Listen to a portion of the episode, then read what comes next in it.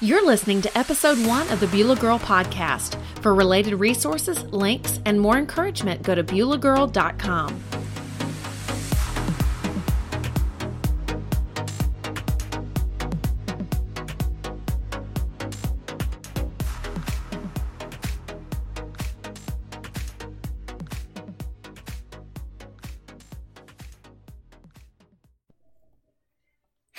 everybody, and welcome to the inaugural episode of the Beulah Girl podcast. Uh, Carol Whitaker and I are together. I'm Susie Lawley, and I'm your co host for this evening. But we are together, and we just, you know, we've recorded videos before, but you know what? You can't watch a video going down the road unless you really want to hurt somebody. So we're excited to be offering this new medium for you to receive encouragement. And this is based on BeulahGirl.com's wonderful blog for women who need encouragement in all different areas of life. So, again, I'm here with Carol Whitaker, and tonight we're talking about a post that she recently published about faith. And we all read that word and we think, you know, people in the Bible had faith, that's great, but how can we relate to that? You know, Paul wrote all these books of the Bible and, you know, set people free just by worship. But I need somebody I can relate to. So, Peter is that kind of a character. He said the wrong thing, he messed up in a big way. You know, even when he walked on the water, he was the one who sank. Uh, he's the one who, you know, cursed and denied Jesus when, you know, Jesus was going to the cross. But all of us, in our moments of following hard after Jesus, can feel overwhelmed like that. So, Peter's someone we can relate to. And so, I'm here with Carol to talk about a Bible passage that really is going to help us to find that when we are in situations that look bleak, we can keep our faith and we can wait on God, trusting that He knows what's best for us. So, Carol, I'm going to go ahead and turn it over to you. Yes, the passage that I want to talk about tonight is Matthew 14, 28 through 32, and I'll be reading from the New Living Translation. But just to give you a little context for this passage, um, Peter sees the Lord walking on the water and asks to come out to him. But if we back up a little bit um, and look at the events prior to them both walking on the water, um, right before this, uh, Jesus fed the 5,000. He performed that miracle, and the crowds were super excited um, when Jesus performed that miracle, and they wanted to make Jesus king. And so Jesus knew that their intents were not those of the Father, and so he sent his disciples ahead of him on a on a boat out into the sea, and he himself went up to a mountaintop to pray. When the disciples were out on the water, they were in this wooden boat with oars trying to row their way across the sea, and they encountered a storm that these fierce winds and um, came against them and whipped up the waves, and they were rowing for several hours. And Jesus waited to come to them until the fourth watch of the night, which was around three o'clock in the morning. So they had been rowing all night. And when they see Jesus walking across the water, they don't even recognize him at first. They're so tired. It's dark, and it probably isn't the way that they expected him to come. And they see Jesus, they think he's a ghost. He reassures them by saying, You know, take courage, this is I, don't be afraid. Um, and when they find out it's him, Peter immediately asks if he can go out and walk to him on the water. And that's where we're going, going to um, pick up the passage in Matthew 14 28. It says, Then Peter called to him, Lord, if it is really you, tell me to come to you walking on the water. Yes, come, Jesus said. So Peter went over the side of the boat and walked on the water toward Jesus. But when he saw the strong wind and the waves, he was terrified and began to sink. Save me, Lord, he shouted. Jesus immediately reached out and grabbed him. You have so little faith, Jesus said. Why did you doubt me? And in looking at this passage, Susie, um, I think that it can be um, just so representative of the situations we find ourselves in, as you just mentioned, where God may have called us to a specific place, um, or we're doing His will and we're doing what He's called us to do, and yet we find ourselves facing insurmountable obstacles and trials. And as they come up against us, like Peter faced this storm, we find that we may have gone on this adventure with courage and with faith, but when we see all the things around us that are going wrong, um, that like Peter, we begin to doubt. We start thinking that what we're doing is impossible, that God maybe isn't big enough to save us from whatever trial we're facing. And it's in that moment where we have um, problems really believing that God can indeed rescue us. And so that's what the passage really teaches us about is having faith in those situations where we feel like we're we're going to go under. We're not sure how we're going to get over to the other side or we're not sure God even is there or knows what we're going through. And so with that being said, you know, we don't know if God's going to be there. We see that that Peter who walked with him couldn't even do that. Do you have any advice for us that we can take from this passage as far as how we can overcome, we can have faith and we can activate the faith we have? Yeah, there's two points that I want to just bring from this passage. And um, the first one that I want to talk about is just that we need the supernatural power of God to do um, His work. I think that when we when we all step out um, to follow God and we're doing His will and we're doing as He said, that in theory all of us know that we need to depend on God, but we have this little thing called our flesh and our sinful nature and our sinful nature resists the Spirit of God. And there's always a struggle inside of us because um, when we step out and we're following after God and we're um, deciphering His will for us, and we find ourselves in in, in difficult situations, um, our flesh we gravitate. Our default is to run away and to escape and to go and only be in those situations where we feel comfortable, where we feel like we can handle the situation, where we feel like our strength is enough. And so when we're in situations that feel really overwhelming, that are beyond us, that's when we get scared and think, you know what, I'm out. I don't know. I don't know if I can handle this. But God calls us to places on purpose that are too big for us and stretch us outside of of our comfort zones. If we look at this passage, we see that God, that Jesus sent the disciples on purpose, knowing that there was going to be a storm. And he saw everything was going on, but he purposely waited um, to come to them until the fourth watch of the night. And so there are situations where, honestly, um, our abilities are going to run short. And it's only by depending on God um, that we can accomplish what it is that uh, we need to be doing. Uh, Matthew uh, Henry's a com- um, well, he was actually a pastor in England in the 1700s. But I love what he says. If you read his commentary of this particular passage, he says, When we are doing the will of God, we are held up by God. Psalm 63 8 says, I cling to you, your right hand upholds me. Um, the message translation of this says, I hold on to you for dear life, and you hold me steady as a post. In other words, what it's saying is that um, that when we're walking in the will of God, that He's going to uphold us, even if it feels like He's not there, even if it feels like we're in this difficult situation that we really can't handle, um, that we can have hope even in those really tough situations. Because if we're doing what He says and we're following and we're relying on Him, that's how we get the strength to really get through whatever it is um, we're we're getting through. Um, and so but the thing is is oftentimes we look at the circumstances and and we're just afraid so i don't know i mean susie can as i'm talking uh, can you relate? I mean have you ever had any trials in your life where you just feel like um, you know you've been called to a specific place but you know it's been way beyond your ability and you you know you've had to recognize that?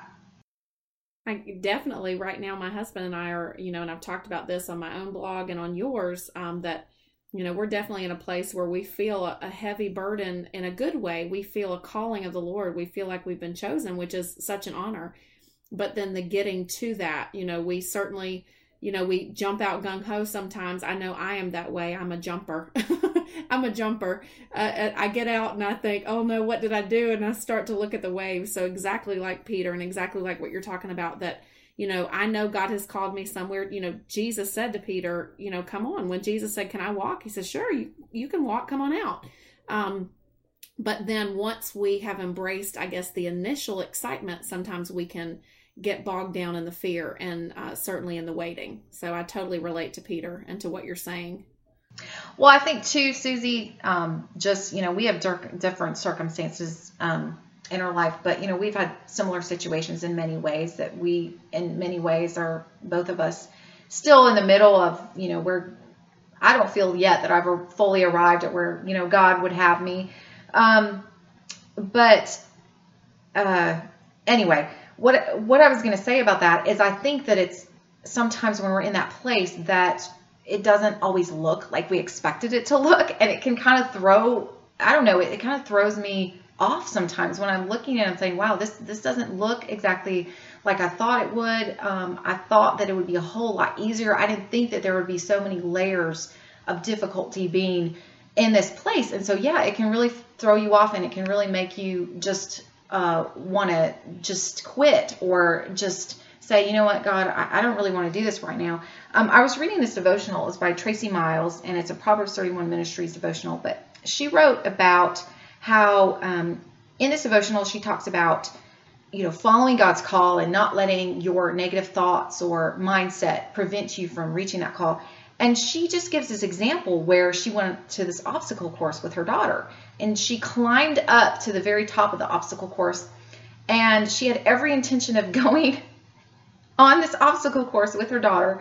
I think it involved a zip line. I'm not really sure. But she got up to the top, and as she was climbing, all of these thoughts started going in her head. Um, and I just want to read a few of these. She says, What was I thinking when I agreed to this craziness? Why would anyone want to climb all the way up there anyway?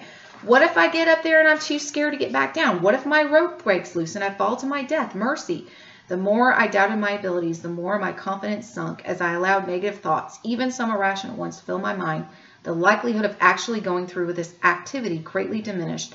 The longer I let other people go ahead of me in line, intentionally trying to postpone my certain impending doom, the more I convinced myself I couldn't accomplish this task, and I didn't really want to anyway. And she just says, Unfortunately, my turn finally came, and I began slowly and hesitantly making my way up the tree with 0% confidence and 100% doubt. No more than 30 seconds had passed when I caved to my fears. I immediately climbed right back down from the tree, took off my safety gear, and surrendered defeat. I went right back to my comfort zone where it seemed safer. And she talks about later in this devotional how she watched her daughter um, go through this obstacle course with ease and she climbed back down. And I read that and I think, how many times has God called me just I feel like I feel like his nudge to speak to somebody um, somewhere, and I think I, I, start letting doubt flood my mind or fear. Like God, I can't do that. I'm going to look weird. Um, what if what if I'm not really hearing you right now? And what if this person gets angry at me? Or you know, um, I have an opportunity to be kind to someone, and I'm just too busy, and I go right past them. Or um, you know, I have an opportunity to share, uh, you know, my story with someone, and I think, you know, I'm afraid because of what they'll think of me. Um, so we all have those opportunities, I think, sometimes, but we get up to the top, like Tracy was describing with the obstacle course, and we look down, and it's like we get dizzy because we look at how high we are, and we think, I can't do this, and so we climb back down. But I think, you know, um, that having having faith is allowing ourselves to to be held up by God's power and allowing Him to help us push through those moments so that we can really um, we can really stay on top of the water, so to speak, and we can really um, live the life that we were called to live. Right. We never grow if we never have an opportunity to be forced to grow. Right. Okay. So so you you know you said that you know we need God's power to do his work. But what else? What else can we get from that passage that really will just help us in our everyday lives to have faith and to activate that faith? Well, the second po- point that we can really pull from this passage is that Jesus helps us in our failures. Um, I think that we all know moments that we could have done something, we could have said the right words, and we all want, I think, to please Jesus when we're on this walk. We um, when I think about personally just everything Jesus has done for me, everything that He's done in my life, um, I want to do the right thing, but there is this struggle within me. The fear sometimes is so great. But what we have to remember from this passage is that Jesus helped Peter in his failure. Um, when Jesus allowed Peter to come towards him, he knew that Peter was going to to doubt at some point and and and fail. And the same is true of us that we, in our walks with Jesus, they are not going to be perfect. Um, there are times that we are going to fail. There are times that we are going to miss the opportunity to speak to someone. There are times that our fear is going to be great, so great that we don't act in the way we should. But in those moments when when we fail, um, we can see what says in this passage, and that is we can call out to Jesus. I think the tendency a lot of times is to run away because we feel bad or we feel ashamed or we think, well, when I fix this and get this all together, or when I get myself kind of fixed up, then I'll come back to God. But we we notice in this passage that that um, Peter just says, "Lord, save me," and Jesus immediately pulls him out and he rescues him. And he does chide Peter. He says, you know, you have so little faith. Why did you doubt? Um, you know, I was right here all the time, Peter. Um, and I was enabling you to walk. You're fine, right? Um, but Jesus pulls him out. He does correct him, but he he does so to enable Peter to be able to to, to walk on the water once again. And um, so I think that all of us need to be reminded that in our walks with God, when we when we don't always do it perfectly, that that Jesus is He's always with us, and that He um, he sympathizes with us in our struggles. He knows the temptations that we face. And that in those moments when we fail, He reaches for us. He comes after us. That's the kind of God that um, we serve. And He meets us in our point of weakness. Um, and recently, um, I was just walking through a situation where I, I needed, I felt like I needed God to come through for me in some ways, and I felt like He hadn't. And um, I went to church, and it was just a week that had been really tough. I have three kids, and um, one of my kids had been sick. My youngest had a virus, and she broke out in spots. And it wasn't like a chickenpox thing, it was just a virus. but she was clingy and she was needy all week, and it was exhausting. And she finally got over it. We went to church, but I just was so tired. I was just so exhausted. And we walked in, and um, you know, then when we walked in, my son then said to me, Mom, my stomach hurts. And so I checked my other two in and I was like, okay, I don't think you should go to class because you might be coming down with what your sister had. So I took him to the foyer with me and we have these screens where you can watch the service. And I sat down with him and I let him sit on my lap. And um, I was sitting there and I pretty much was thinking to myself, this service is just a wash. I'm not really going to get anything from it because my son will probably be interrupting me every few minutes, um, and who knows if he's going to be sick. But it was almost like just from the moment that the worship started, I closed my eyes, and it was just like the presence of God fell so strongly on me um, that I, I started shaking, Susie, right in that chair in the foyer um, because it was so strong. It, I just, I, he was meeting me in that bone weary place of, of, and I was just feeling like so tired in so many areas and feeling like God I, I know and I believe that he's there and I know he can, but I just felt like in this circumstance, I'm not sure that you're going to come through for me, God. I need you to come through for me, but you haven't. And where are you? And that was kind of some of the thoughts in my head. And then the sermon started. And of course, just because he's God and because he can show off, the sermon was on doubt.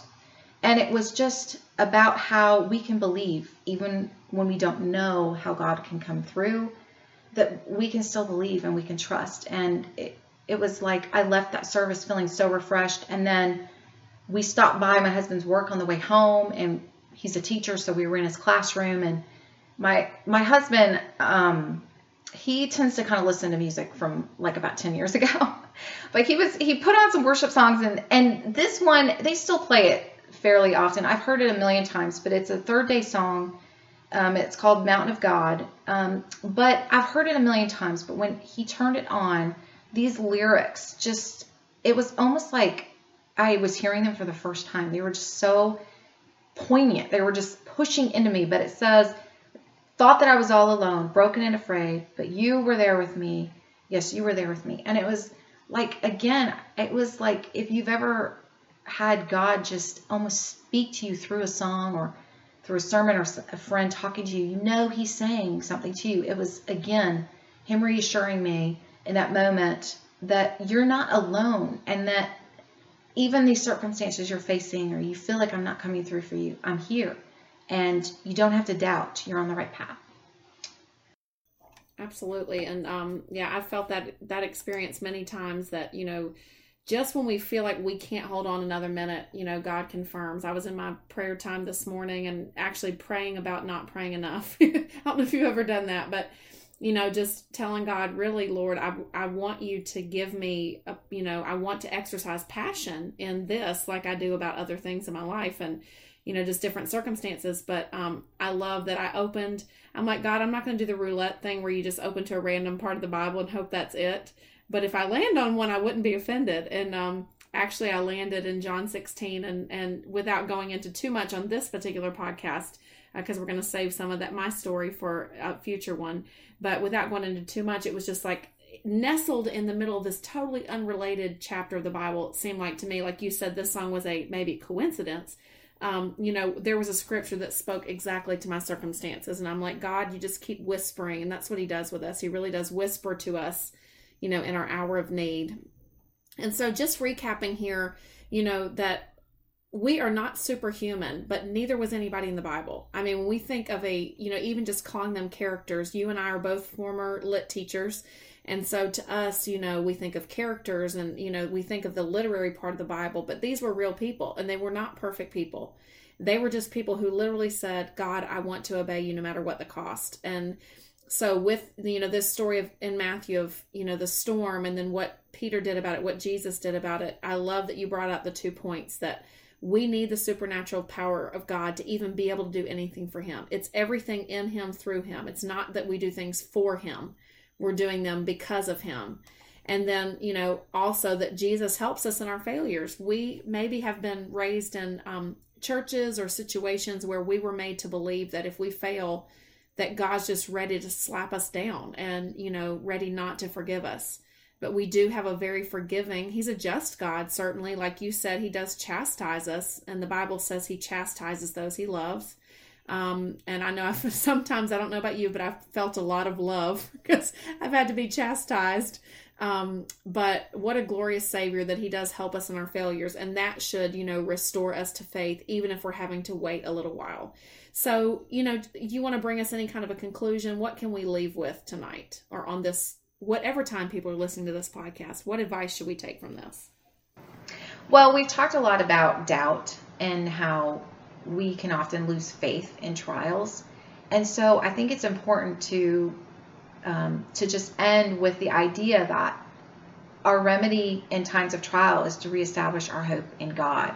And that's what he does for us. When I gave the example of going to church is he reestablished my hope in him. He met me where I was. And that's what he does because he loves us and because he cares for us and he knows that we're weak and that he knows just what we need. And so that's that's ultimately what when we're sinking, we're not sure if we're going to make it. He gives us hope that we can cling to and says, um, you know, it may not look like you want it to. Things may not be going the way you thought they were, but I'm here and I'm with you and I'm going to bring you to the other side. If we look at the end of this passage, um, which I didn't read, but if we, you know, if you look at this passage in, in Matthew, at the end of Matthew 14, um, it talks about how they climbed in the boat together and they got to the other side and the wind died down. It was like after this huge trial that Peter went through, um, Jesus rescued him, but then they got to where they were going. And that's just the awesome thing about God. Um, I want to read just to kind of conclude Romans 4 18 through 25. And this is the message, so it's very powerful.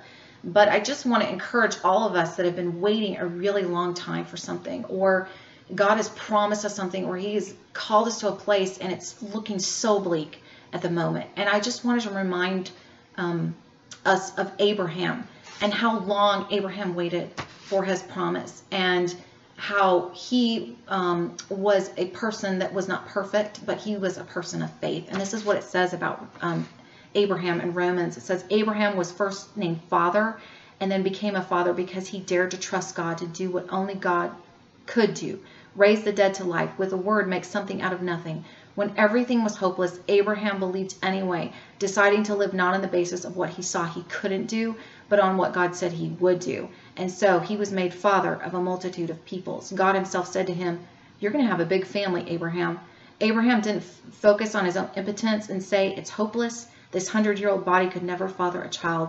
Nor did he, did he survey Sarah's decades of infertility and give up. He didn't tiptoe around God's promise, asking cautiously skeptical questions. He plunged into the promise and came up strong, ready for God, sure that God would make good on what he had said. That's why it is said Abraham was declared fit before God by trusting God to set him right. But it's not just Abraham, it's also us. The same thing gets said about us when we embrace and believe the one who brought Jesus to life when the conditions were equally hopeless. The sacrifice Jesus made us fit for God, set us right with God. So the passage talks about um, Abraham, how he believed against all odds, against all hope, and how we have hope because of Jesus and what God gave us in the person of and and um, of Jesus Christ and sending him to the earth and having us die for our sins. Um, that we have hope because we have Jesus um, and He intercedes on our behalf and He um, is our mediator and He is the one who makes us right with with God and makes it possible for us to even um, be in relationship with God. Amen. And um, we never need to take it for granted what Jesus did, and we never need to feel insufficient because we're not an Abraham or a, or a Paul or whomever, because Jesus will make a way and He will count our faith as righteousness, and I love that. So. I want to thank everybody for listening tonight. Again, uh, the blog is beulahgirl.com. And for show notes, to subscribe to future episodes, you can visit that website and find lots of more resources. Um, I just want to say a quick prayer before we leave, and we really appreciate you listening. Dear God, we love you. We thank you, Lord Jesus, that um, we as women can find strength that, um, you know, we don't have to be super. We don't have to be some character God, but there were people down to earth, real living people that did not have everything as soon as they prayed for it. They had to wait and wait and wait, as in the story of Abraham, the story of Peter, um, the disciples who followed Jesus around and still didn't get it, God. Um, you're not looking down on us with anything but love, and you will make a way for us. If we just call out to you, if we just reach up our hand to you, God, um, then you will hold us even in the times when we have to wait. And we thank you so much, Lord. We thank you that you're a perfect Savior for these imperfect people.